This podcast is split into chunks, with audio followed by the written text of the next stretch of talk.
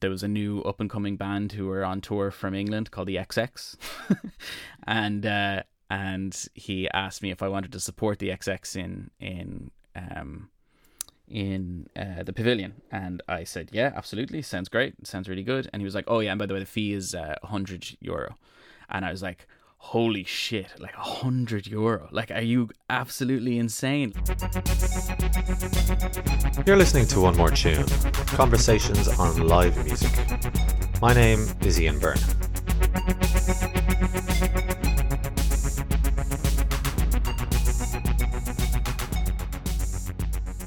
Welcome to episode 56 of One More Tune, everyone. We are staying in my homeland for this one as I chat with Irish musician and producer Daithí about necessary meditation, gear nerves, and amongst other things, Irish anime.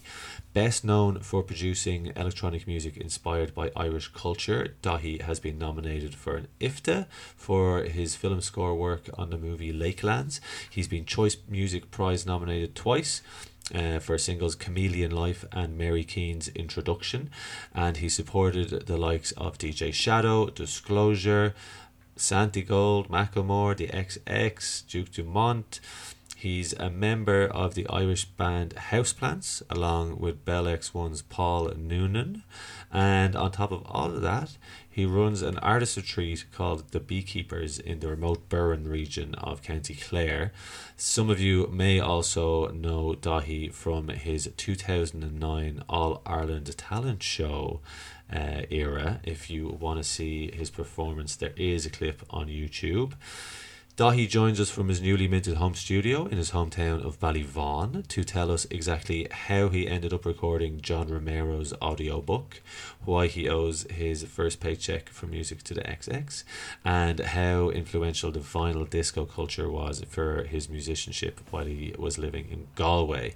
And then personally, I just had to find out what the deal was with some of the visuals that he incorporated into his show at Beyond the Pale Festival in Wicklow earlier this year. So he was kind enough to indulge me on that.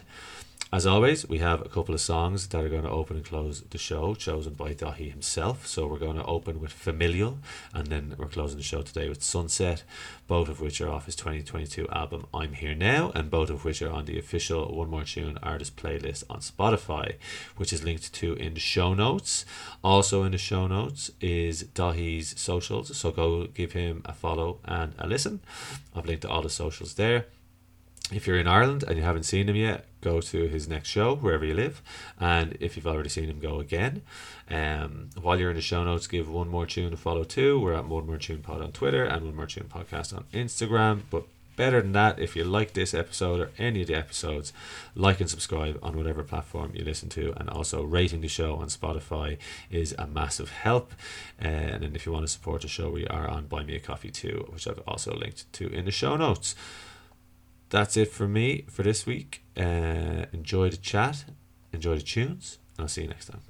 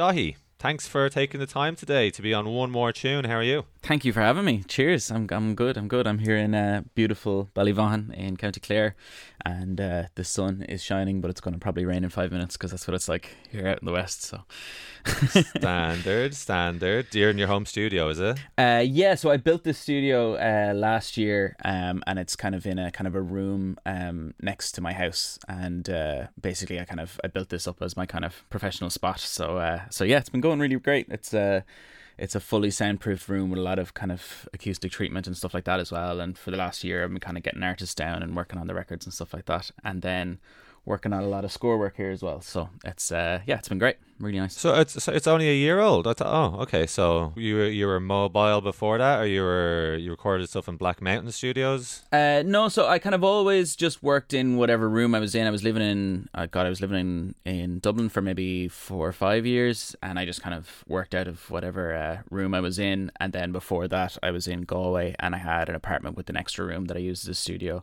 And then my kind of main thing most of the time was if I was like writing a record or if I was kind of working on a bigger project, I would like rent somewhere um in the west coast, like some sort of kind of Airbnb or something like that, and spend like maybe two or three weeks just kind of working on something, and then bring it away and then go mixing and then come back, you know. So, um, so yeah, so that's kind of how I was doing it for so long, and then when I decided to move back to Clare full time, um, I decided that now was the time to try and start building the studio that I wanted to build always. So uh, so that's what this is. Yeah. So it's been great. So how have you found that affected your whole process? You know, rather than just okay, I'm in this spot for two weeks, I have to maximize it. Now it's just you have it there the whole time. You crawl out of bed, you know, dust the sleep out of your eyes, and then you have everything set up.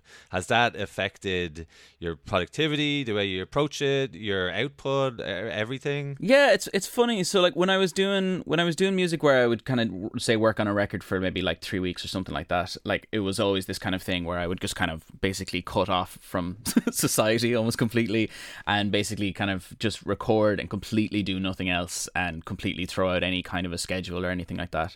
And then as I've got older, uh, your life just kind of changes in certain ways and you just kind of have to kind of go with the flow and kind of learn a new way of working and to be fair as well like uh, so uh, before this I would have been doing an awful lot of just my own stuff working solo completely as a solo artist whereas now a lot of my work is based around kind of collaborating with directors or or production companies and then producing for other people and and all that kind of stuff. So you're kind of it's it's more of a like I just basically have more on, so I kind of just have to get better at just completely doing music all the time. Um, and that's been that's been the kind of the harder challenge in the last kind of while is is the whole time management thing and always being on and, and that kind of stuff. But uh, but yeah, I'm blessed. I'm I've been really really lucky in, in terms of what I've been doing and and uh, it's been a great couple of years where I've kind of really kind of come up to a new level now as well, which has been great. You know. Was there or can you point to a time or just was there like a tipping point where you did kind of switch over from you know just Daithí the musician to Daithí the musician producer? Was it just a case of you worked on one song with somebody and then they told their mate and then you, know it just kind of cascaded from there? Yeah, I mean I kind of always been doing bits and pieces with other people. Like collaboration was kind of always a thing that was quite important in my own stuff in terms of like getting vocalists on the tracks and and all of that kind of stuff. And then I kind of uh, when the pandemic came how how long does it take in a podcast to get to the pa- pandemic word? That's the real question. But uh, when the pandemic came, then and the gigs dried up, which was kind of my main um, kind of income, I guess. When that kind of came in, uh, I kind of didn't have as much to do, and at that stage, then I started working on kind of score work and, and working on kind of shorts from friends and stuff like that.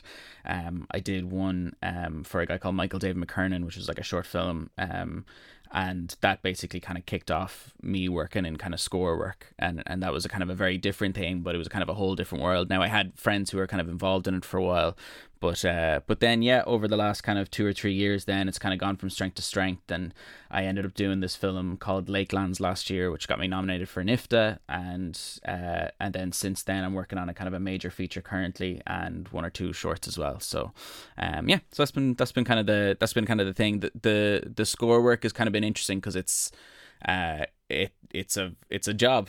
Like you can really like you can actually make a living off it as opposed to being a kind of a solo artist you know what i mean? Which has been brilliant. And it's like a really interesting thing because you know if i'm doing say Daithí stuff um I'm taking inspiration from kind of my own life, from my own feelings and stuff like that. Whereas um, with a film or a short film, you have this kind of like a, a, canvas that's being built already, and you're able to take inspiration off that and build from it.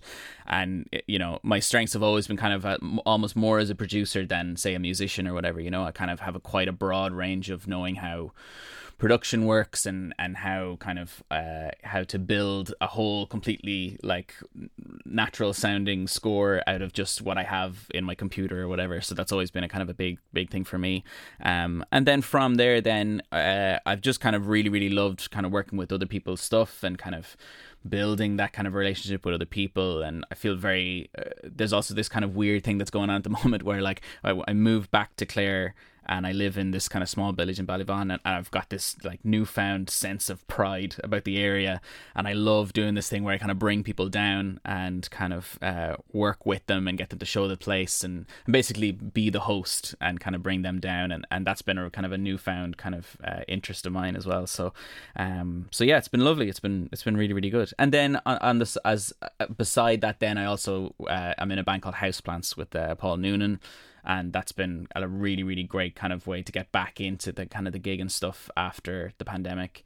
Um, and that's that's a kind of that's my first kind of foray into being in an actual band which is a whole new experience to me as well. So um, that's been absolutely lovely as well. So yeah. So do you find it difficult or or is it natural for you to switch between the okay Monday I have to work on this Daithí song, then Tuesday, Wednesday, Thursday I'm working on the score, and then Friday I'm in Houseplants. It, it is the most difficult thing that I have to deal with in my entire life. Like that, and like you know, like that's my and it's I think it's a quite a classic thing for people in their kind of thirties onwards, which is this thing where you're trying to wear fifty different hats all at the same time and and trying to get your energy into each one. And then like you know, aside from the music side, I also run this um, artist retreat called the Beekeepers as well in in Clare. So there's a lot of this kind of side work to do with that stuff. So like there's kind of like a whole other kind of world there that you have to think of that's much more practical. You're basically, you know, replacing light bulbs and fixing stuff as as you're doing between the music and stuff. So yeah, it's been it's been tricky, and I still I still kind of ha- I'm still getting to grips with that idea of of moving from one thing to another.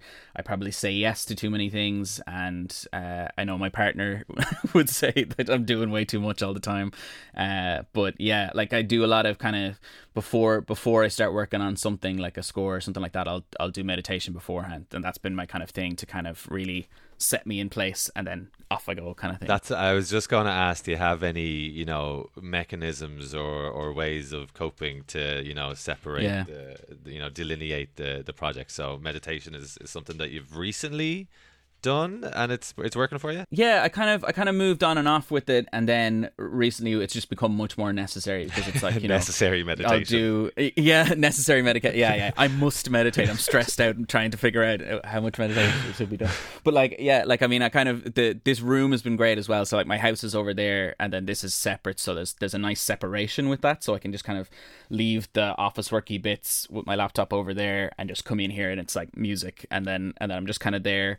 I kind kind of like sit in that couch and just like do a bit of meditation for a while and then go straight into the the kind of the writing of the music stuff. And yeah you know i mean most artists will talk about this thing of trying to get into the zone and trying to get into that kind of that suspended level of actually doing music and not thinking of anything else. And and yeah i mean if i can get there as much as i possibly can in my life then that's kind of that's the that's the goal you know? Nice mm. nice. And do we have a name for the studio yet? Uh, we're calling it aspen lane currently um because uh, there's like aspen trees all the way along the side of the uh, the laneway and the laneway is just kind of a turn off from the village. So it's it's, it's we're calling it aspen lane for now. I'm trying that out in my head so that's kind of how it's working. Um, un- unofficial title unofficial, unofficial. title yeah yeah, yeah. We'll see how we go. okay, and you had uh, you John Romero there uh, mm, recording. Yeah. How did that work out? What what was the backstory behind that? That was wild. Yeah. So like the studio had just been built, uh, kind of at the start of this year. I I had all the gear in, and it was an actual functioning studio and uh, there was a um, there was a actor, uh, an American actor in the village who uh, did a lot of voice work um, in in America, and he said like he was like, oh, could I do like about maybe like an hour or something like that in the studio with you just to get this like voice demo across to Audible. Um, because they just needed to, to make sure that I'm I have somewhere to record. And I was like, yeah, yeah, cool, that's grand. So I, I kind of thought that it would be like a kind of a thing where he would take on like he would start renting the studio out for maybe an hour or two hours or something like that. So we did the voice demo, and then he sent it off. And next thing I got this email from Audible saying, is like, oh, you're ACX approved," which is basically like um, a kind of a standard for Audible, where basically your studio is like approved as a voice recording studio. And then it turned out I think I'm the only one on the Western seaboard at all. So then the next thing, Blackstone Publishing, who who did John Romero's book, um, sent me an email because they were looking for an ACX approved uh, voice studio, and then uh, and then that's how I kind of got in touch and stuff. And you know, like I mean, Go is about maybe forty five minutes to an hour away, and that's where John lives, and uh, ah. and it was just absolutely incredible. It was just amazing. Like you know, I've been a video game fan my my entire life, and it was just this one of these things that has just kind of arrived on my doorstep. And I had John Romero just to the right of me here, kind of basically reading the book, like story time, reading me the book, and like pausing between like chapters to give me like the real stuff behind the scenes uh, that the lawyers wouldn't let him say and stuff like that. And it was just an absolute dream. It was amazing, and he's one of the nicest dudes ever. I think he's kind of notoriously the nicest dude in the in the world, and uh, it was lovely. Yeah, it was really great. Now, was the record button still on when he was telling you all of the off mic gossip? I couldn't possibly divulge. I couldn't. I couldn't possibly tell you. Uh, but yeah, I mean, it's interesting. The audiobook thing. Like, I, th- I think I probably wouldn't do it all of the time. Uh, I would probably only do the audiobook recording thing uh, if it was a book I was interested in, because it's like a really high octane. Like, I, I kind of didn't really realize that when you're recording like an audiobook, you know, like you are the person who is listening to the person recording and if if they some say something that's kind of not up to scratch it's only you who's going to make right. that call you know what i mean so it's like it's a proper you're kind of right on the edge of it and stuff and you know you get these insane long like uh pronunciation excel sheets that are just like every single word that might be difficult to pronounce spelled phonetically beside the other one and you have to kind of keep an eye on that keep an eye on what they're reading and make sure the recording is all solid and then you have whatever eight, nine, ten days of recording, and the recording area has to be the exact same t- same at all times. So like i had to have like all this tape on the floor so that all the microphones were in the exact right place and all the padding was in the right place and everything. So yeah it was it was a proper kind of uh, uh, responsible job if you know what i mean. But uh, i think it turned out great in the end and and the the publishing company were delighted. And it was just a really you know one of those really interesting weird uh, yeah. jobs that kind of come along every so often you know it was great now when you when you know back when you're a wee babby and you first started maybe entertaining ideas of, of music being your future, did you ever hmm. ever consider or entertain an idea of maybe one day I'll you know I'll be I'll be in my own studio and I'll be recording, you know, John Romero recording his his audiobook. Did anything like that ever ever cross your mind? Or absolutely not. I, I, it's it's weird. Like there's a couple of different things that I never thought would be possible. Like even for a start, like the idea of growing up in a small village like Ballyvaughan and and and if if whatever like 16 year old me if i was telling 16 year old he's like yeah you're gonna want to come back here in, in your like late 20s early 30s like you're gonna want to come back like that would be insane in my head and even at 25 that would have been crazy you know um but like you're just i, I don't know I, I found it very interesting like we're we're in a kind of a really interesting industry where I, I've got all of my social needs come from music. You know what I mean? Like all the friends that I know and everything are either in film or they're in music and stuff. So I get all this amazing social outlet, um, which means that like I get to live in an area that's super quiet and calm and lovely because I get all my social outlet from all the stuff that I do outside of that. You know, I think if I was if I was kind of trapped here working a job and not going outside at all, then I, I think I would feel different about living out here. But like but but the fact that I get to go and do the gigs yeah. and I get to go and do sessions with people and all that kind of crack it kind of really makes it justifiable and makes it just more enjoyable to come back here all the time, you know. Um, and then like in terms of music, you know, like yeah, I mean, I, I like I wanted to be an actor when I was a, when I was a teenager, and then uh, I said I'd go to college, uh, and I did journalism, and uh, then I was mad to go doing journalism, and then uh, when I was in college, then I kind of started playing just kind of house parties and stuff like that, and that's kind of how I how I got started, and then weirdly enough, I ended up on the, the, like the talent show circuit, and then you know, from there, like, you know, I kind of realized that I was like, oh, maybe I could do this for a living.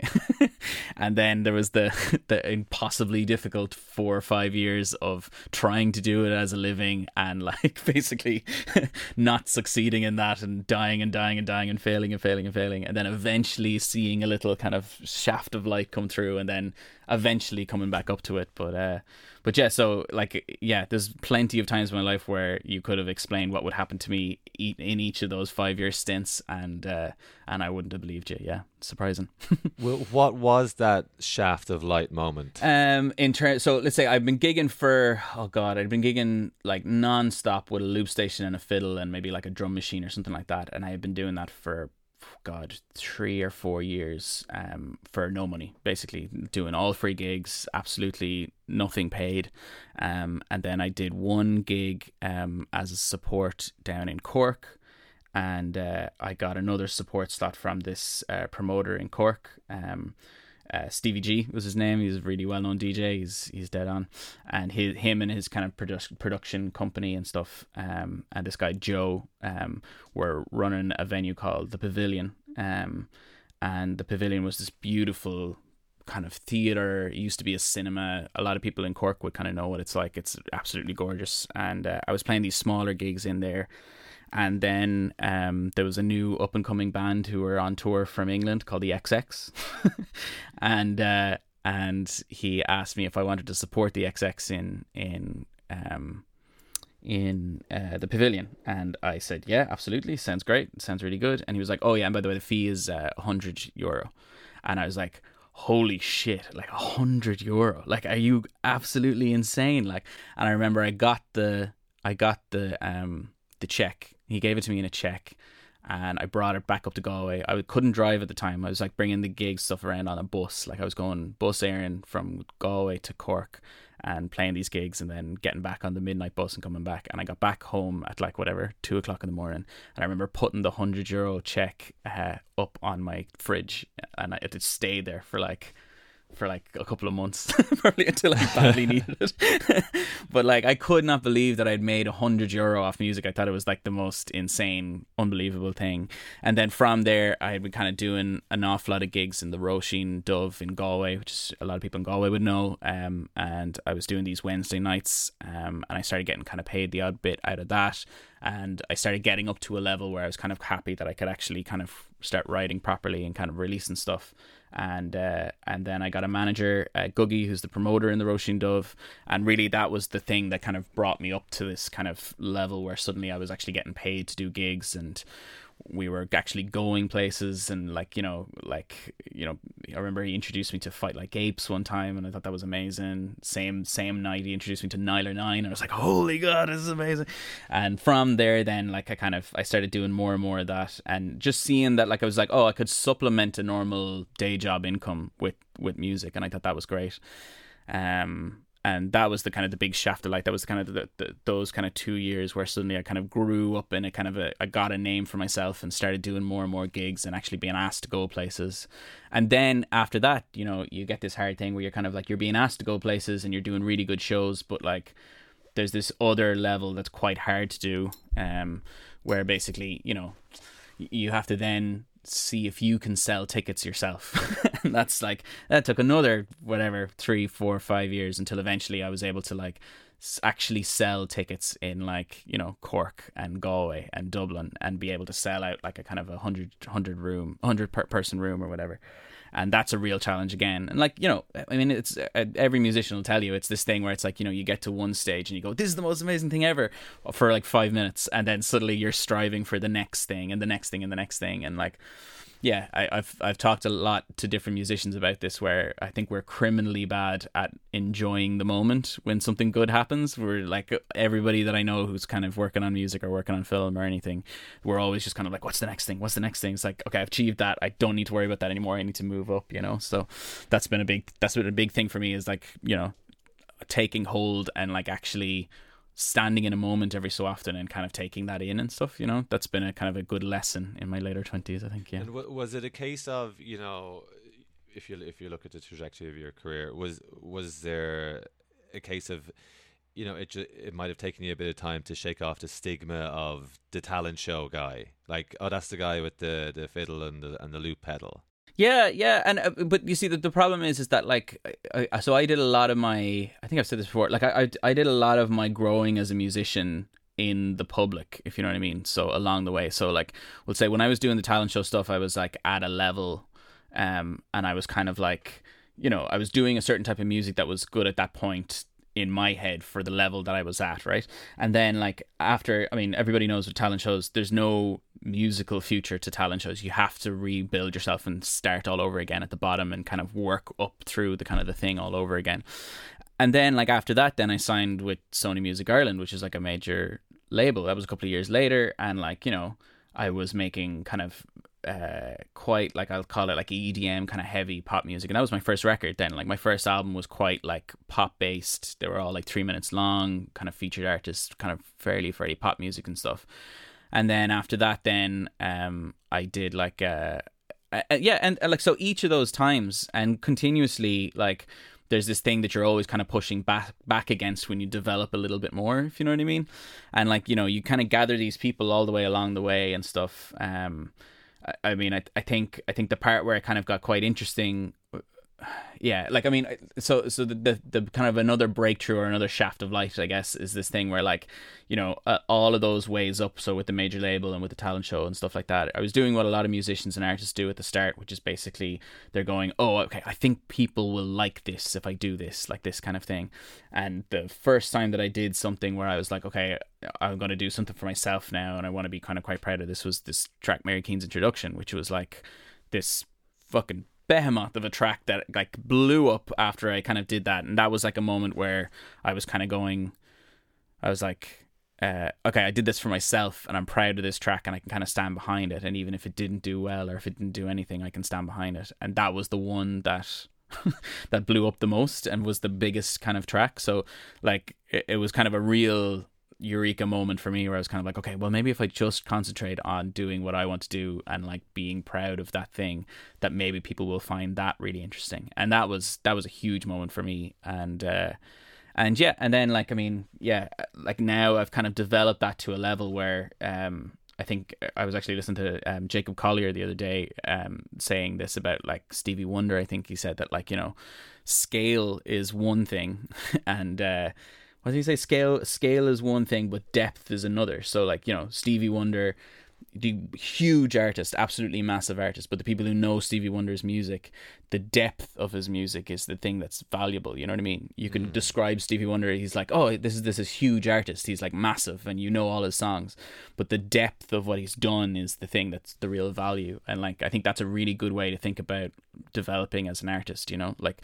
scale is one thing you can strive for, but it shouldn't be the thing that you're it shouldn't be the main aim. It should be it should be a, a vehicle to let you do more of getting the depth. So creating stuff that will stand the test of time and that you can stand behind always and can push the whole thing on a little bit more, you know. Um and that's where I'm at now with my kind of general career is that like, you know, I'm writing things that I'm really proud of, exploring new things, and and that's kind of got me up to this newer level. And and that's been kind of the most valuable thing with producing other artists as well. You know, you're able to kind of stand back and and and see what's amazing about somebody, and then try and put a spotlight that in that in a way. You know, so yeah. So uh, so you just described where you're at now. So because you know in in the research that, that I've been doing, your your music has been described as uh, and this is like across you know at various different times you know mm. edm pop electronic house indie trad electro math rock uh, which you know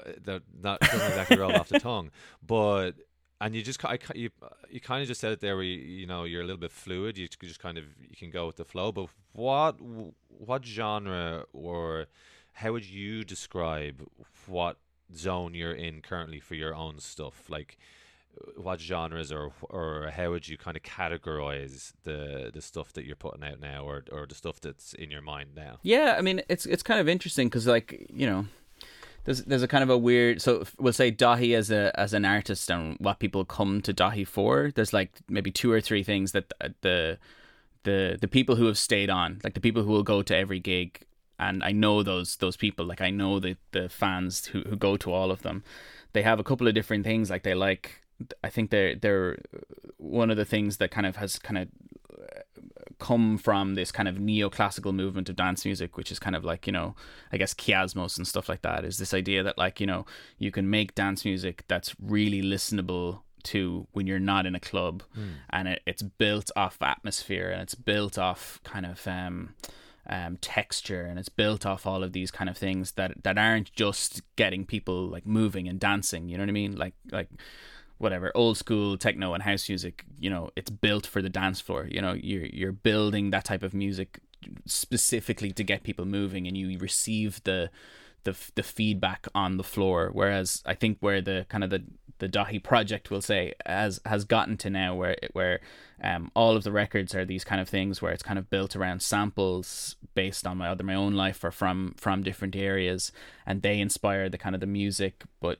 I mean, the last two records in particular are quite like introspective and slow and kind of I think people a lot of people listen to them kind of on their own or are or kind of uh, you know the loss for instance the this the record before this one was all about breakups and stuff like that. And the people who kind of come up to me and say that they kind of relate to it most is they go to it when they've had a breakup or it kind of relates to them in some way. So I guess there's like a human experience thing in there as well which is quite powerful but yeah so like i mean it's a bit hard to know. And also i'm i'm i've always been somebody who would be who would be quite shy f- from pinning myself down to one genre because i think i think that's quite unhealthy for an artist to do as well you know? Like if you only listen to one genre and you only try and write into one genre then you're you're putting you're putting a specific type of rules on yourself. And rules are sometimes good but like genre rules eh, are just kind of I, I don't feel like you'll kind of create something that's your own unless unless you kind of throw that stuff out the window you know Yeah. I love that that kind of that that idea that it's like you know if we woke up um if we woke up the next morning and uh, like you know genres didn't exist and like they didn't they weren't a thing anymore then we might listen to something that we would never in a million years listen to and and I think that's like a really amazing thing because like you know if you just threw out genre and didn't know what genre was and didn't classify these things there's no knowing what you would have kind of come across and as an artist then you should be taking everything from all these different areas and kind of funneling them into your music you know Mm, Yeah. Um, you mentioned their atmosphere and texture, which uh, so like so basically the, the first time I or the only time I saw you was uh, Beyond the Pale uh, this year. Mm. Um, it was I think I think you had two. It was the first set of the day. You had one in the afternoon, and then you had Yeah, one, one late yeah. at night. So it was in it was in the That's right, tent, and um, yeah, the visuals, man, like the you know, it, you know, you're walking into this pitch black tent, and it's maybe you know five six o'clock in the evening or whatever it was, and it's the atmosphere and the texture that's created by Mm. sounds and the visuals was very very memorable for me, uh, given my my state Your of state. mind at that time. yeah, my state. Yeah. great Um, and it was like it was it was very transformative in a way because the, and I might be way off here, but to me the visuals that you had going on was like anime except set in Ireland. Mm. yeah like an Irish like there was there was a lad like a, a ginger lad on a bike coming out of a of a of a you know cottage on the west coast of Ireland. Is is that right? Is, is yeah that what yeah that yeah yeah. that's correct. Yeah so so so tell me about that like where because you know you said you wanted to be a, an actor when you were a teenager and there was a very cinematic Hmm. feel to how your show was prepared and, and put together. Yeah. So um can you and just to switch over to the performance side of things here. Yeah. Can you just kind of tell me about first of all has that always been the case with your shows? Have you always wanted to integrate visuals with it? How important are they and what's the process in getting the the live stage you know show going Yeah, yeah. So like, um, as I as I said before, like live shows has had has kind of been my bread and butter for years and years and years. That's kind of where I made all my money. Like I didn't make any money from streaming or anything like that. Like live shows were kind of always the thing, and I had been doing an awful lot of solo shows where I was using Ableton and looping live, um, and they were really good fun. They were like these very kind of improvised shows where I would kind of work off the audience, and they work really well for like smaller crowds or smaller clubs and stuff like that.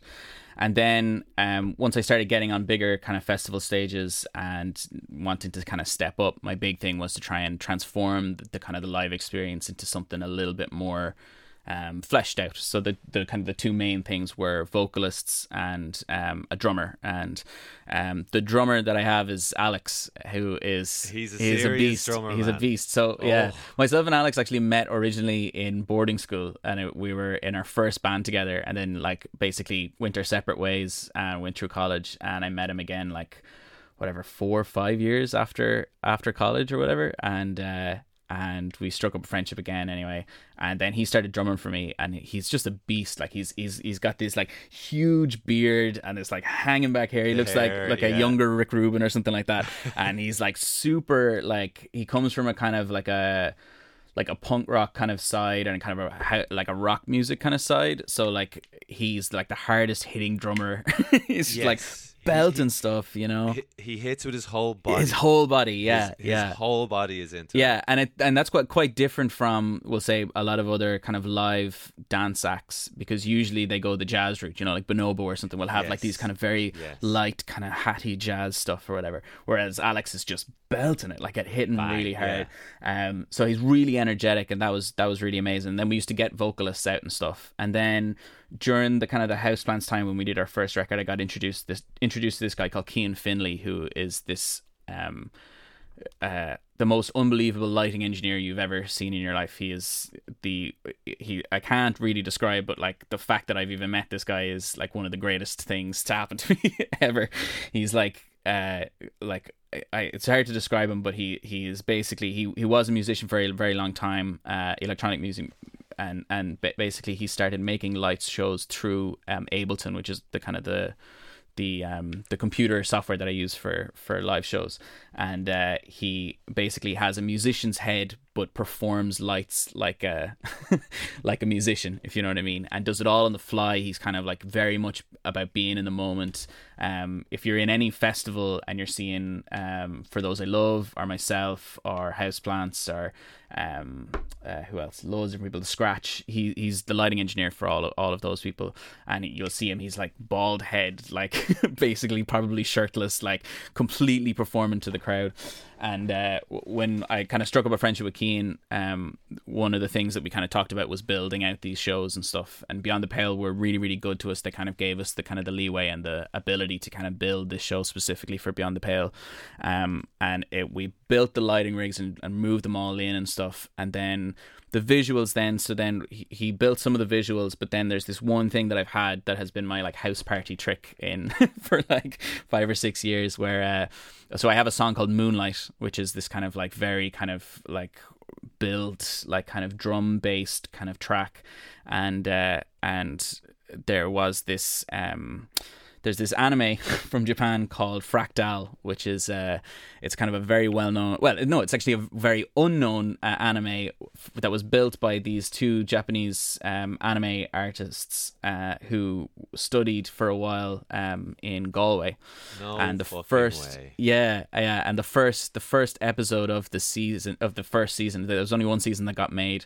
Um, they used Galway and the surrounding area as the inspiration for where the first character is in the thing, and the the the the episode is it's what like it's it's about like about 30 minutes. And maybe out of those 30 minutes there's only about like 7 or 8 minutes uh but the, like there's these 7 or 8 minutes that are literally like up the road from where I am now. Like walking distance up along the side was all in this video. And like I remember seeing it for the first time and my mind just like exploding. So for years I've had this party trick where if anybody asked me about music and stuff or at a house party or whatever I would just go I'll, sh- I'll show you something I'll show you something. And Moonlight had been a track that I was sitting on for years. And then I I had edited the video together with this like anime stuff. And then I would just play it and like the whole house party would just like lose their mind and stuff and like uh we were going to release it on the so Moonlight is in my most recent record which is called I'm Here Now um uh, which is just based around coming back and moving back to this area. And uh, we were going to release it as a video, but we just haven't yet because because we just had this idea that it was like, how cool would it be to just keep it for these like big massive shows where we have a screen behind us and out of nowhere there's just this like amazing anime like thing just appears. Um, and that was that was the very first time that we did it in Beyond the Pale, and it was like, way. yeah and like we'd never we, that was our first time. And like even we haven't even gotten the system built correctly yet like where basically I had a microphone to the side, and uh, the microphone went directly to Keane down in the lighting engineer thing. And he, uh, when I was about to just start the first sample in the song, I had to like count him in so that he was there with like a button, and he would just like press the button, and the video would start. And like it was like so. we shouldn't have done it at a festival because like festival shows you only like thirty minutes to set up and everything, and it's like so stressful. But it worked, and it like yes, it did. I, man, I was looking out on the crowd, and like people were just losing their minds. Like it was amazing. Like it was so good. So that that's you know, okay, so obviously in your mind, this has been in you've seen this and this is put together for years and years and years, and you're like, okay, Mhm. we're we're debuting it tonight, right? what what's the process like? How and this this can relate to any live performance where you're debuting a song or you're trying something out for the first time. Yeah. What's the mindset like? You know, in relation to because obviously you have hopes that it's going to go well and you're going to you know get the feedback Yeah. so what's what's the mindset like, and in particular with with that one? Because to be honest, like if if somebody says to me, Ian Howe is beyond the pale, the first thing that crops up to my mind is that ginger lad on the bike, and and you know your mate drumming and just in that tent. Um, so what's it like? Premiering something for the first time like that that you're obviously very attached to, and then are you kind of like look half looking up, kind of? Oh, yeah. are people liking this? Oh man, I like I was on, I, like I have to keep looking behind to make sure I was like, is it in time? Are we are we like this is all totally working? And I remember looking across at Alex and Alex just going like, yeah, yeah, this is it, it's happening, it's working. Um, but it's like it's like one of those magic kind of, and again, that's another thing. I mean, we were talking earlier about this thing of like kind of holding yourself and like you know something really amazing is happening, and like if I was like twenty five. Uh, I would just let it flow over me past, and then I'd forget about it, and I'd go on to the next thing. Whereas, like, I act after that after that song, there's one more song in the set, and I would- I I made a point of kind of like centering myself into the moment and kind of just going like, okay, that was like really fucking cool, and like that was like a really great thing, and it's it's just a very very clear good example of um what the Daithí thing is, and I think even now we're coming around to this idea of what the hell Daithí as a project is, and and what essentially is it is is it's like um primarily we're speaking to Irish people we're uh, taking something that everybody understands or everybody can relate to or everybody can realize and then we're just presenting it in a way that they haven't seen before which makes it uh, really impactful to them. You know what i mean? So like you know Yeah. like a sample of your grandmother talking about how they met like your mother but like on a dance floor and the big like euphoric feeling of that. That's what Mary Keane's is all about. Like the moonlight in that video is like you know this west of ireland feeling that everybody knows but when it's presented in anime which is just fundamentally cool Yeah. you know and like just feels like a thing that like people like are really relate to in this exciting new way of ex- like presenting it that's that's another example of it i have the fiddle up there like a violin and it- it sounds like a fiddle like an irish traditional fiddle over and over all of these kind of beats and stuff that just like it resonates with something with irish people as well and like at the end of the day that's kind of that's always been my guiding light with the Daithí stuff. It's like if, if if I feel like I can I can sniff out this feeling of like something Irish and presenting it in an interesting way, then I I feel like I'm on the right track then every time, you know. Well, I think that's the Stevie Wonder depth that you were alluding to earlier. yeah, right. Right. Yeah, um, absolutely.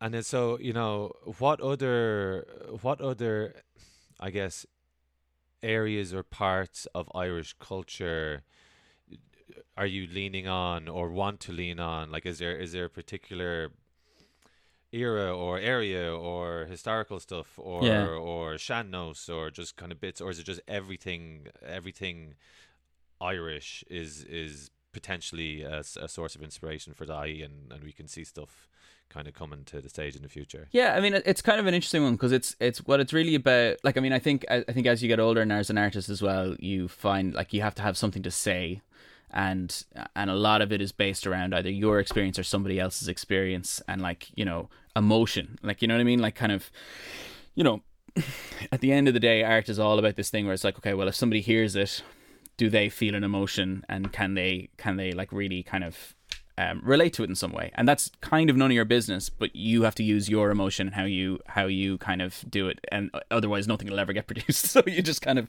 you just have to like you go okay well i feel this certain way or this certain thing has happened to me. I'm going to write a piece of art based on that.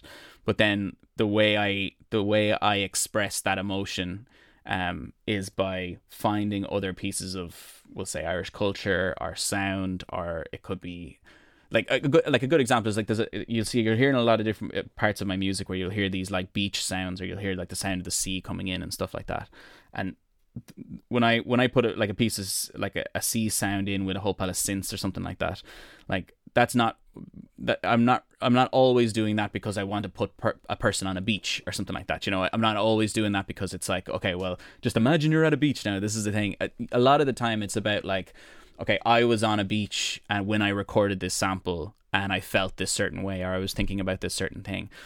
And the reason I'm putting that into the song is because when I hear that that sound, it relates to my experience in some way, and then that will um, inspire me to add another piece or another section or another sound to the song, and then eventually a song gets made. And when I hear it, I hear all of these different things that relate to me personally. But when somebody else hears it, there's some there's some magical ether thing we can't really describe that's like making it unique and making it different and then people take that and how they relate to it is their own their own thing like you know and and that's kind of that's that's how i would build art currently yeah and has that always been the the case for you in, in relation to what you've been creating because again you know you've kind of you've you know shimmied your way through different genres or whatever so you know starting out um you know, where would you be going to to get like inspiration? Like, would you be going? I know your family is steeped in the trad uh, tradi- mm. tra- traditional tradition,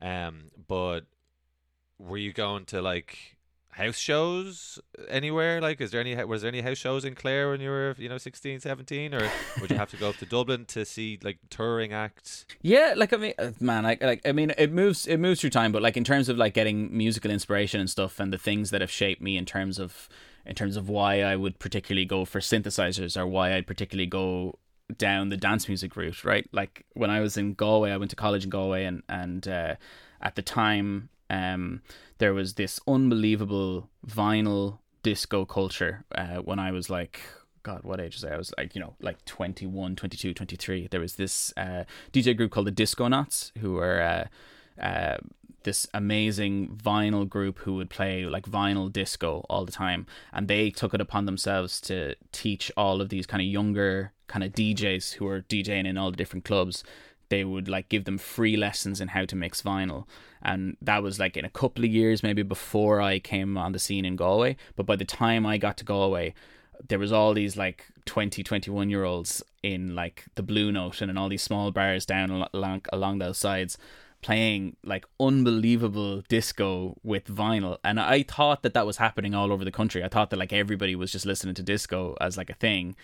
Uh, and it turned out they weren't at all it turned out like dublin was listening to loads of techno at the time and stuff like that so like uh, that's where i kind of got the where i kind of experienced parties, like proper parties for the first time. And I think everybody who would listen to dance music kind of knows they could probably pinpoint a certain moment in their lives where they were going to these like parties that were like these amazing moments. They could have been in a house, they could have been at a club, they could have been at a bar, but they're like the moment where you're kind of looking over a, a dance floor and you're feeling the way you're feeling with everybody else at the same time. And and that feeling was incredible to have on the floor.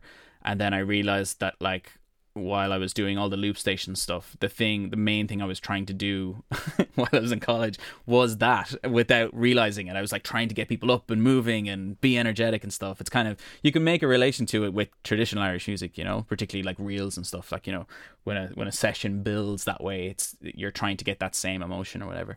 And that's when I started getting into kind of dance, dance music and, and kind of how I started building that.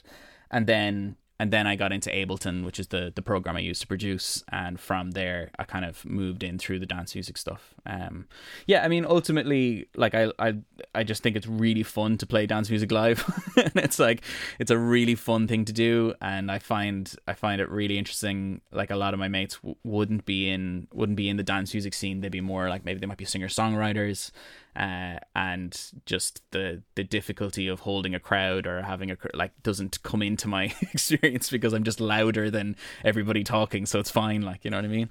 And then like the stuff that I can't believe, like we, t- we were talking about for those I love there a while ago, and I remember Keane, uh, who also does lights for for those I love, you know, and like you know, he apparently at the start of those shows, like you know, they're all just standing around before the show, and they're just like, "Have have a good gig," I guess. just like this incredibly emotional, like Yeah, yeah. such a hard thing to kind of go through, and like I just don't think I'd be able to do it. just I, like that's not what I go to when I want to go play music for people. It's it's just not my style and stuff, and it's amazing and like the, like it it's so good that we have a world that that stuff is there but for me the kind of the the the really enjoyment is kind of like that that, that moonlight moment where you're kind of looking out and people are just like losing their minds and like really getting into it. And yeah th- there's also a moment and i've noticed so i do a lot of like uh, improvised solo shows now as well. Like i did one in levis in ballydehob there a while ago and stuff and you could be in a room with maybe just 50 people uh, and like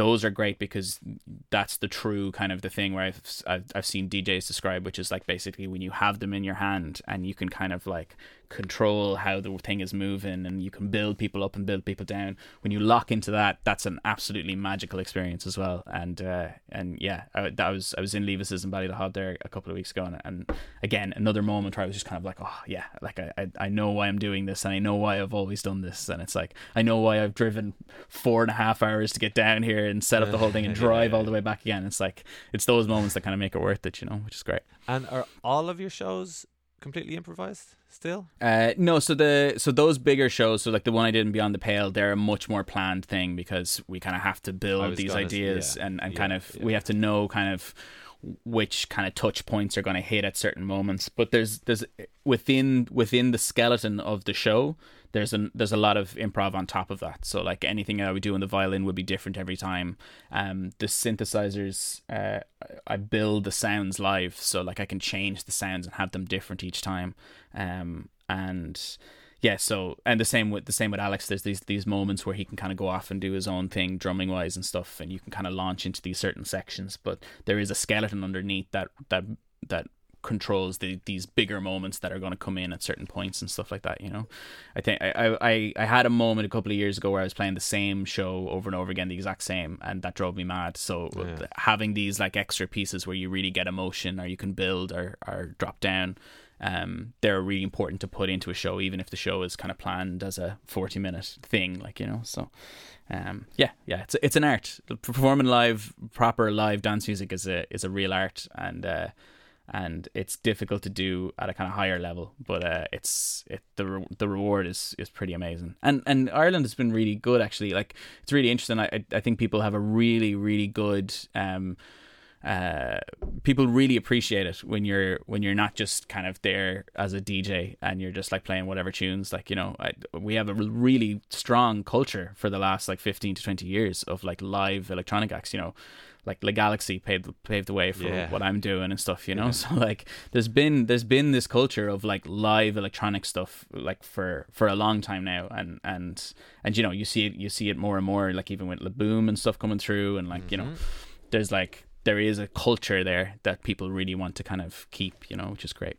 And so, because it's, it always, you know, you, you just kind of nailed it there. You know, there is this big group of of just really fucking talented people coming out of Ireland right now, Hmm. but there there seem to be not stuck in Ireland. That's not the right phrase. Yeah, Um, but there doesn't seem to be um any crossover acts or any like you know and you know covid just happened we're, we're just kind of getting getting used to the after effects of that but hmm um why don't we see more electronic irish acts doing more international tours or am i way off are there are there acts who are who are getting out there across stateside um doing a few or even throughout europe yeah. I mean, currently the the major issue is the cost. Like the actual cost of actually going on tour is insanity. Like it's basically just not feasible. Like I, I did an English tour last year where I did like six dates driving through, and it was just myself, Alex, my drummer,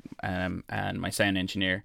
And you know, we made quite a hefty loss on that for shows that just kind of weren't really happening because just the cost of everything is so expensive and I can get into the music business side of things but like there's kind of not really any point because it's just like essen- essentially like the the main thing is is that even like you know if you're if you're traveling with any sort of amount of people, the cost of accommodation everywhere is so high, and then like building your audience. There, you like back in the day, you used to do like a tour in England every.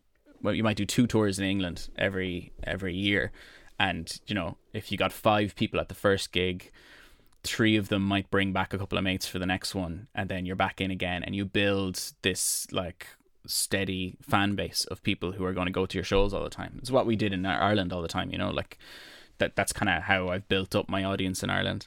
Um, but it's just so incredibly difficult to kind of keep that up right now. Um, and then I mean, yeah, there's a load there's a load of a couple of different reasons. Um, I think the main thing is cost. Honestly, I think like in general, if you don't have money to spend on making a loss on your first or two, three, four tours, then it's just not going to happen. And like you know, there's just no way. You, you like you're going to be looking at an Excel sheet at the end of the year, and you're going to go, well, I made this much from playing in Ireland. I made this much on the record with streaming. I might have got one or two sync deals, and then I lost it all on this European tour. It's like, what am I doing wrong here? You know, it's it's like that meme with the guy who buys like 700 candles and has a normal budget for the rest of the year. And he's like, what am I doing wrong here? I, I don't understand. Like the first thing to go is the thing that's going to cost you insane money. It's also the reason like we have these like amazing, we have a huge standard for music videos in Ireland, like way higher than England or way higher than America. Um, but the cost of music videos is so high that like just people aren't really doing it as much anymore. Just the general uh, cost of release and stuff. So I think I think honestly, I mean, you know, I'm not even going to use the cliche of the punching above our weight thing. Like we're we're we have such a high standard, but like it's the cost of the cost of actually doing the stuff is the thing that's gonna going to affect getting Irish acts out of Ireland for sure. Yeah. Well, as well as well, like because you know when I when I was growing, um, you know, there was only basically it was Oxygen, w- Witnness 1st mm-hmm. then Oxygen, and like the Slane show would have been pretty much the entirety of you know festivals or, or big festivals. But now there's all of these. Yeah, like Beyond the Pale was for like first year, like amazing festival, mm. so good, so well organized, so like just brilliant. Yeah. And do you think that it's, you know, it's also fantastic that there's all of these Irish acts that are filling up the bills on these festivals. So you'd hope that you know people who come to Ireland to go to these festivals see all these Irish acts, and then they go back to their whatever cities, and then start listening to Daithí and you know Sacramento, and then all of a sudden you have you know twenty thousand plays in Sacramento. All right, let's book a show, in Sacramento, type of stuff like that. is it is it still is a gestation of the Irish festivals still too early to see like any real kind of knock on to that? Or you know can you see that in your in your you know Spotify stats or or whatever yeah, like I, f- I find it hard.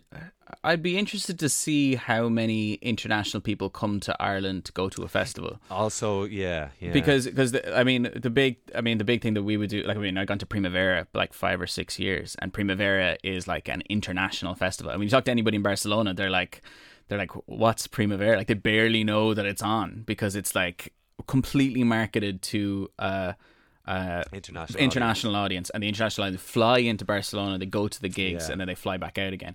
And it's like that's what it's marketed to. Sure, everything's in English. Like it's it's like really really marketed yeah, that yeah. way. Um, and you know we know why we go to Primavera. It's like amazing lineup, but also you get to sit in the beach for the first half of the morning. Like Sea Sessions is on the beach, but nobody's gonna go sitting out in the beach like on Sea Sessions, you know. Um, so I will I would find it I, I I would I would be interested to see how many international people come to Ireland and how much of a kind of a, a launch that is. Um, yeah. I mean, okay, if we're if we're looking at something a bit more positive, like the thing that I would say is that like uh um, the really encouraging thing that I'm seeing currently is this this move from um, there was a time when you were an act in Ireland and you would do maybe four or five shows on a tour. So you'd go to like your three cities and maybe four or five other ones or whatever. But if you look at how Irish artists are working now, they're doing like 15, 16 shows in Ireland. So instead of doing your kind of your five main city gigs or whatever, mm. you're going down to Levis's and Ballydehob, you're going to Connolly's of Leap, you're going to like somewhere out in Clifden. Um, there's a place called Pot Duggan's in, in Ennistymon that's doing these amazing shows and stuff. Um, and you're you're doing a lot more shows in these a lot smaller areas for a lot less people, but you're actually turning a profit because the cost of the shows is is much lower. So it's a little bit more work in terms of where the artist is going around in them, but you can actually feasibly uh, do like 15 shows in Ireland instead of the five. So, so my arguments a lot of the time would be uh, just stay in Ireland and start doing like lots of shows here. Um, I like, I think that uh, I've got to be it's going to be a bit scary here but uh, I, I did I've done a few English tours and I've never enjoyed playing to an English audience barely at all because the venues are we're again we're at a way higher standard. At our venues our sound is better. Our attention to detail how we look after people in the venues and stuff is just like way higher. And probably because there's like there's 200 300 more acts going around England than there is exactly, here, you know. Yeah, so people yeah, appreciate yeah, us more here if we're if if we're if there's less people or whatever. Um. So yeah. So I mean, I don't know. Like in in for if if if it, I I sometimes get people kind of who are younger artists who are kind of starting to tour and stuff come to me for kind of advice or whatever. and the best advice I can do is just basically you know go to the smaller gigs. Like instead of trying to sell out a 300 capacity venue in Dublin sell out a 50 capacity venue in Ennistymon and in Levis's and build those audiences that way and learn your craft that way. And like and they're way more enjoyable honestly. Like those smaller gigs if you know that you're gonna sell them pretty handily and everybody there is just so happy that you've come to this small village or whatever like that's yeah. a huge thing. And and as an artist you get a lot out of that in terms of you know mental happiness and stuff like that so um so yeah so that that would be my advice in general yeah and yeah. where where exactly are you know in relation to i guess I guess well both the business side and both and both your own personal you know attachment to it where does the performing fit in versus the recording versus the you know mm. versus all the other aspects of it is one do you prefer one over the other do you get a different buzz out of one or is it all just a mishmash of it's just you know creating it's all, it's all really good. Like it's all. I mean, geez, we're absolutely blessed. Like, I mean, getting like I'm I'm I'm under no illusions of how lucky I am that I get to do this like full time. Like that's an absolutely amazing thing. And you know, all those different facets drive me like all the time. Like you know, playing in front of an audience and having a good time with people is a brilliant thing getting lost in writing a track and coming to like three or four hours after writing it is an incredible feeling as well and knowing that you created something like that um and then even just coming up with the ideas for your artwork and all of that kind of stuff that's absolutely amazing as well you know? So like all of the stuff is is incredible. And if you like all of it then you're in the right profession. That's my general thing.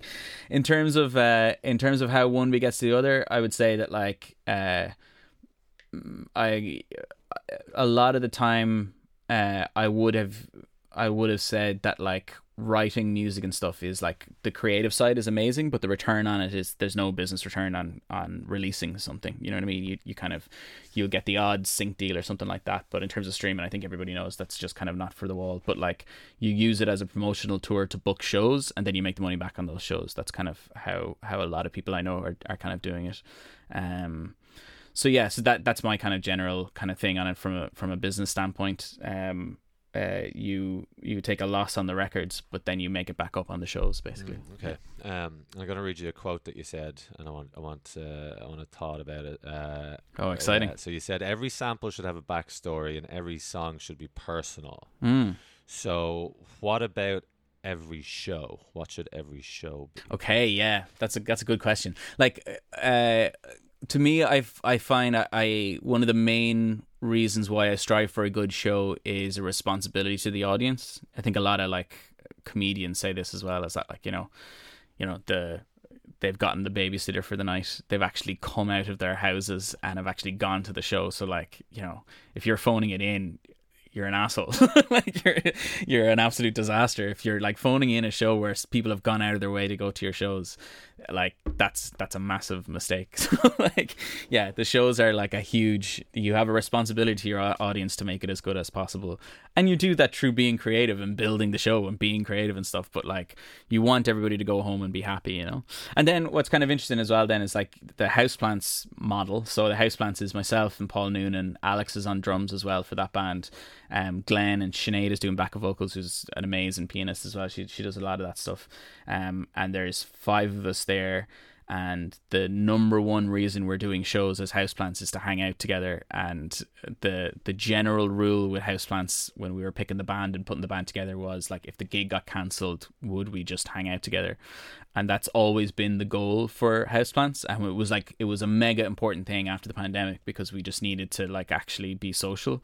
And that was like a huge thing. And uh and from there then it's just been like this absolute dream of a of a setup because the the um the goals have never been to kind of do anything massive. Like I mean, Paul has Bell X1 for that. you know what I mean? And like I, I do I do my own stuff and everything as well. So Houseplants is a purely enjoyable endeavor, and we get to enjoy it with audiences and stuff like that. And we put on suits and we get to dress up and kind of like you know it feels really nice to go out and stuff. So um from a band perspective, that's been that's been such a good way to do the band thing because uh, there's just been no pressure other than just trying to have a good time, and that's been great. You know. So th- so then is is your goal when you set out performing is just to make sure you give the audience their money's worth. Yeah, yeah. Anything else is a bonus. Anything else is a A- bonus. Anything else is a bonus, and like you know, I mean, uh, you know, because I mean, with with with dance music, yeah. I, I mean, and if I, if I was like a singer songwriter who came up with a guitar and stuff, I might be trying to reach something in myself, or you know, I know a lot of a lot of people who kind of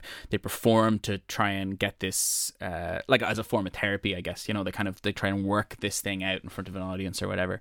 Whereas with dance music, you know, you're you're uh you're working for an audience. You really are. Like you're you're kind of you know you're if you're not reading the audience and you're just playing whatever the hell you're playing like then you're you're in the wrong profession.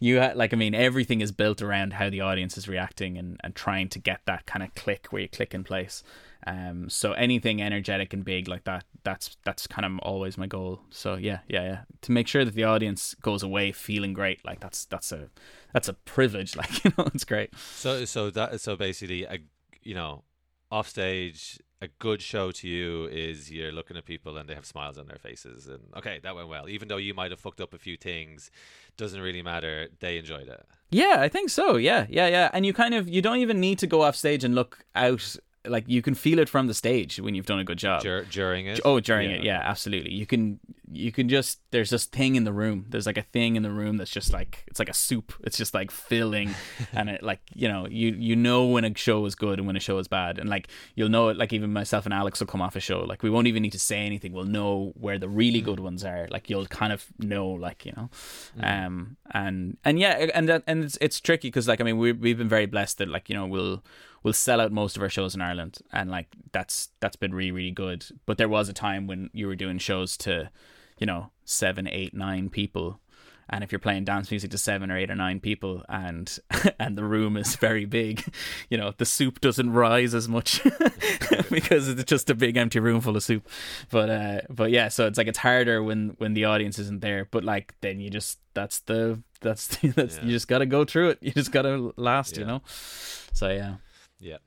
Um, and can you can you verbalize? You know, what's your feeling, or you know, what are you feeling? What's your mind space in the fifteen minutes before you get on stage, and then also the fifteen minutes after you get off stage? Yeah, uh, so the 15 minutes before I go on stage, uh, I get generally nervous. I'm quite, uh, but w- uh, one of the main things I'm nervous, I'm gear nervous, it's called, which is basically where, Here, yeah, yeah, okay, where I have like 20 things that could possibly maybe go wrong, and you can only do so much to kind of protect from that thing.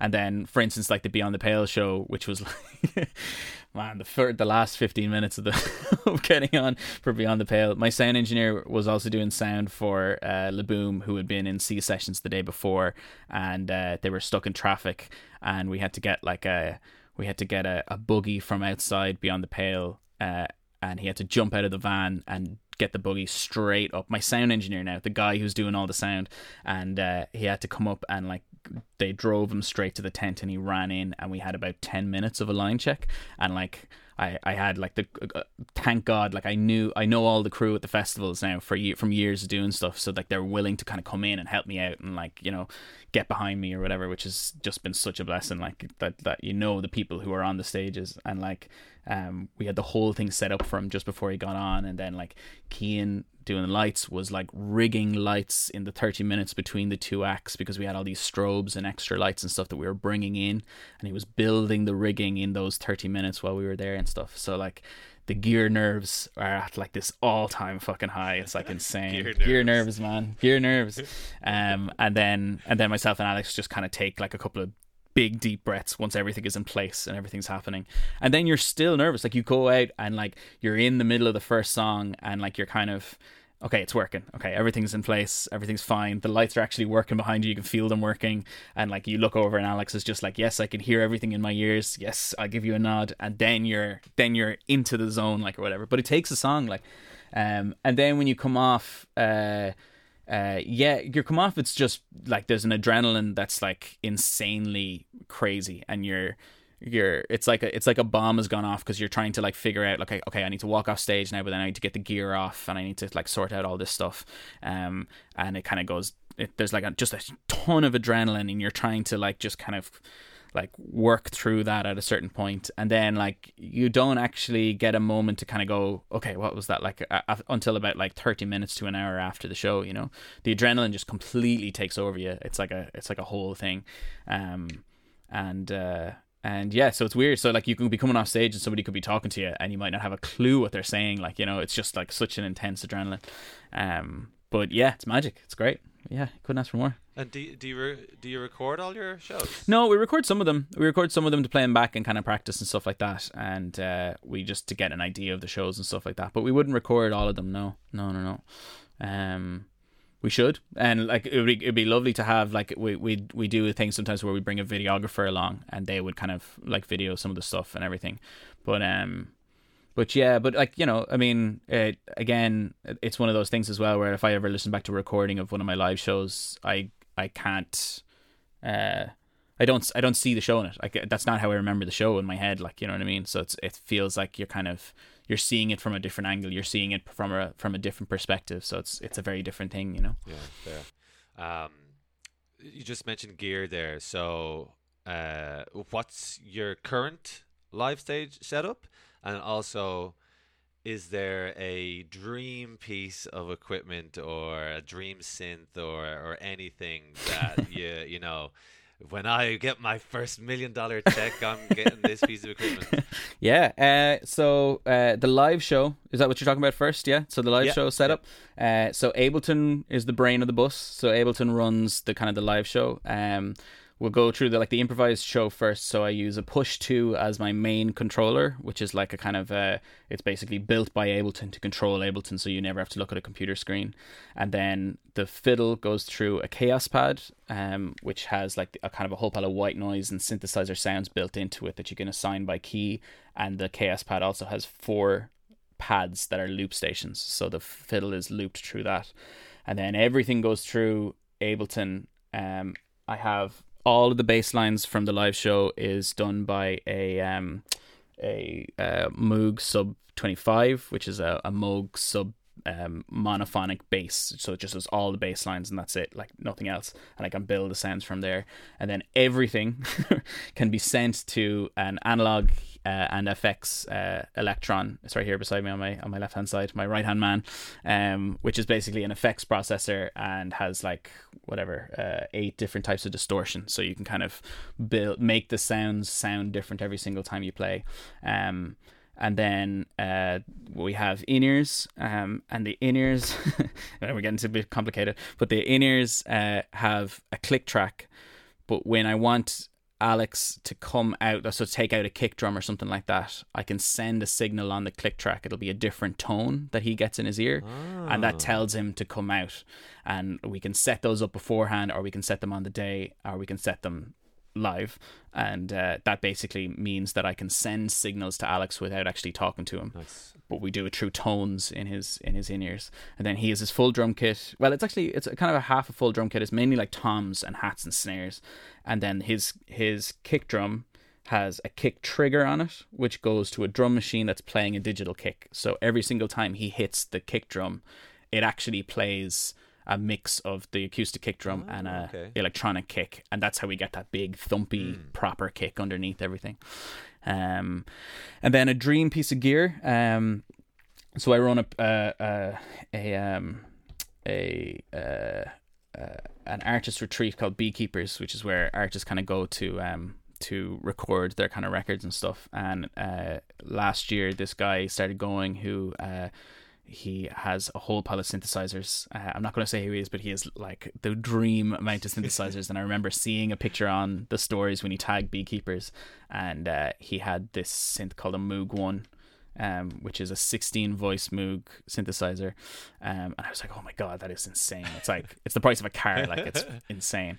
And uh, he um, uh, I went to dinner with him. He came back to the beekeepers again, and I went to dinner with him, and I was talking about just the synth and stuff like that. And he was like, "Yeah, I'm, I'm kind of I'm working on a different thing at the moment, so I'm not using it nearly as much as I can, and my studio's being redone at the moment, so." Uh, so I'll come over to tomorrow anyway. I'll come over tomorrow, and uh, he dropped over to this studio uh, and basically turned up with a Moog One way. which has been sitting. You have it. Yeah, so I've had it for like three or four months on borrow from him, and uh, it's it's just the most insane synth ever. Like it's kind of like I kind of feel like I would just need to just cancel all projects to really learn Yeah, it properly. yeah. But like, I mean, if for anybody who doesn't know, it's like the the Moog one um was did all the synthesizer stuff for Uncut Gems, for instance, which is like all the basically the presets. Like you turn it on, and the presets are just you can make the Uncut Gem sounds like immediately, and and Ryuichi Sakamoto is his main synth when he before he died and everything as well. And oh, it's just it's absolutely mental. But um, but yeah, so so that's that's been that's a dream piece of gear. Um,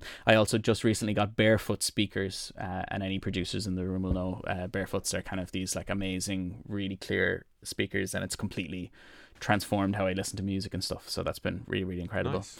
But um, but yeah, so that's that's been that's been it really. Yeah, I got a tape machine as well for here as well. What I really really like as well. So yeah, but sure, there's always something. There's always something. Like as soon as Yeah, as soon yeah, as I yeah. get one, I'll be thinking about the next thing and the whole way through. You know. So yeah, yeah. I'll be talking to you again next year, and then the, your walls will just be full. Yeah, yeah, yeah. You know, I'll be talking about a Moog two. I want a Moog two. Yeah. Then yeah, yeah, yeah. um, Daithí and I have to get out of here. Thank you so much for your time. I finish every chat I have with this impossible question. Great. Don't overthink it. But you have to give me your dream lineup. So you're going to your last gig ever. Okay. Um, I need the main uh, and the two supports, and then what's the venue? Okay, great. So the supports for me uh, would, uh, if you're if it's the final like gig of the year or whatever, you probably want to kind of shake it up so that the supports don't actually necessarily suit the main act. If you know what I mean. Uh, my great my so the headline act uh, and the act I never got to see and that I always wanted to see was Daft Punk. I never saw Daft Punk. Uh, particularly that like Coachella kind of Eiffel Tower show with the with the full thing. I think that would have been absolutely amazing. And they've been Discovery is like one of my all time favorite films, films, uh, albums, albums. Uh, then just before them would be uh, Kate Bush doing the album Hounds of Love, top to bottom, Okay. with it with the Fairlight actually in the room. Fucking that would be incredible. Um, and then just before her, then would be yeah, so we're kind of so to say that the the first support act would have to be a little bit quieter, so we'll build over time. Um, uh, yeah, actually, we, we said Ryuichi Sakamoto. I'd have Ryuichi Sakamoto um doing a kind of a greatest hits mix, or his record Async, which is like this amazing record, or and and like one of the songs is kind of the basis of where the Revenant kind of came from. That that main kind of synth story there as well. So um. Yeah, I think that would be amazing. Are you kidding me? Ryuichi Sakamoto into Kate Bush into Daft Punk. I mean, yeah, yeah, yeah. Okay, venue? and then and then the venue would be uh, Harpa in Iceland. Have you ever heard of Harpa? Um, it's like uh, Iceland Airwaves is kind of built around. It's like a huge kind of uh, venue, kind of concert hall that has three different rooms, and they sound absolutely incredible. They're the best venues I've been to, and they're absolutely gorgeous. And uh, they're overlooking these huge glaciers just outside Reykjavik as well. So, uh, so yeah, fair. that'd be pretty, Decent. pretty. That'd be pretty good. Yeah, we're pretty solid. Yeah. Decent. All right. So, anything you want to plug? Anything on the go? Obviously, you're doing loads of producing, soundtracking, working with artists left, right, and center. Album just came out. Uh, well, last. Well, Jesus, yeah, it's Yeah, it's been a while. Album out last year. What can we expect the next few months? Any gigs coming up? Any anything else going on for you? Yeah, uh, so the next gig is Fall Right Into Place, which is uh, in Claregalway Castle, just outside Galway. Uh, I'm thinking I'm playing with the Murder Capital and, and a couple of other people, so it's going to be a Oh, good nice. show. I think that's on the Sunday. Um, records wise, I'm I'm working on a on a feature film called Christy currently that'll be kind of probably out in the in summer next year. So I'm kind of on a very long. I'm basically doing four months of an actual score, so I'm kind of concentrating on that for the for the time being. But uh, there will be a Houseplants record out next year. Um, and then I'm also currently working on Elaine Mai's record, um, her upcoming record as well, and I'm kind of co-producing that with her. And uh, when I say it is a '90s house smash, I am not joking. It's absolutely incredible. There's like M1 piano near, on nearly every track and everything as well. So uh, for the dance music fans, it's it's a major one. It's going to be great. Um, so yeah, and then there'll be a Daithí record probably at the end of next year or something like that. I would say probably. We'll see. No promises.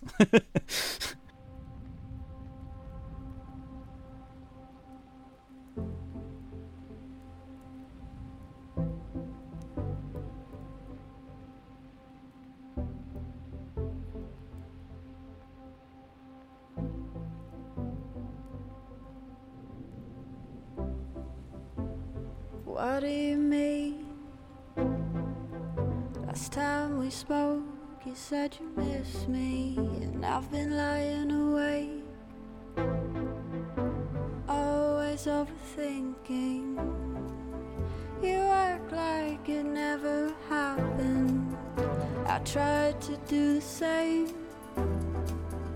But since you cracked me wide open, I can't look at it that way. Oh, come on, you know. These things are never easy. Oh, come on, you know. These things are never easy. If you can't even look at me, then just stare at the sunset. I know it's getting late.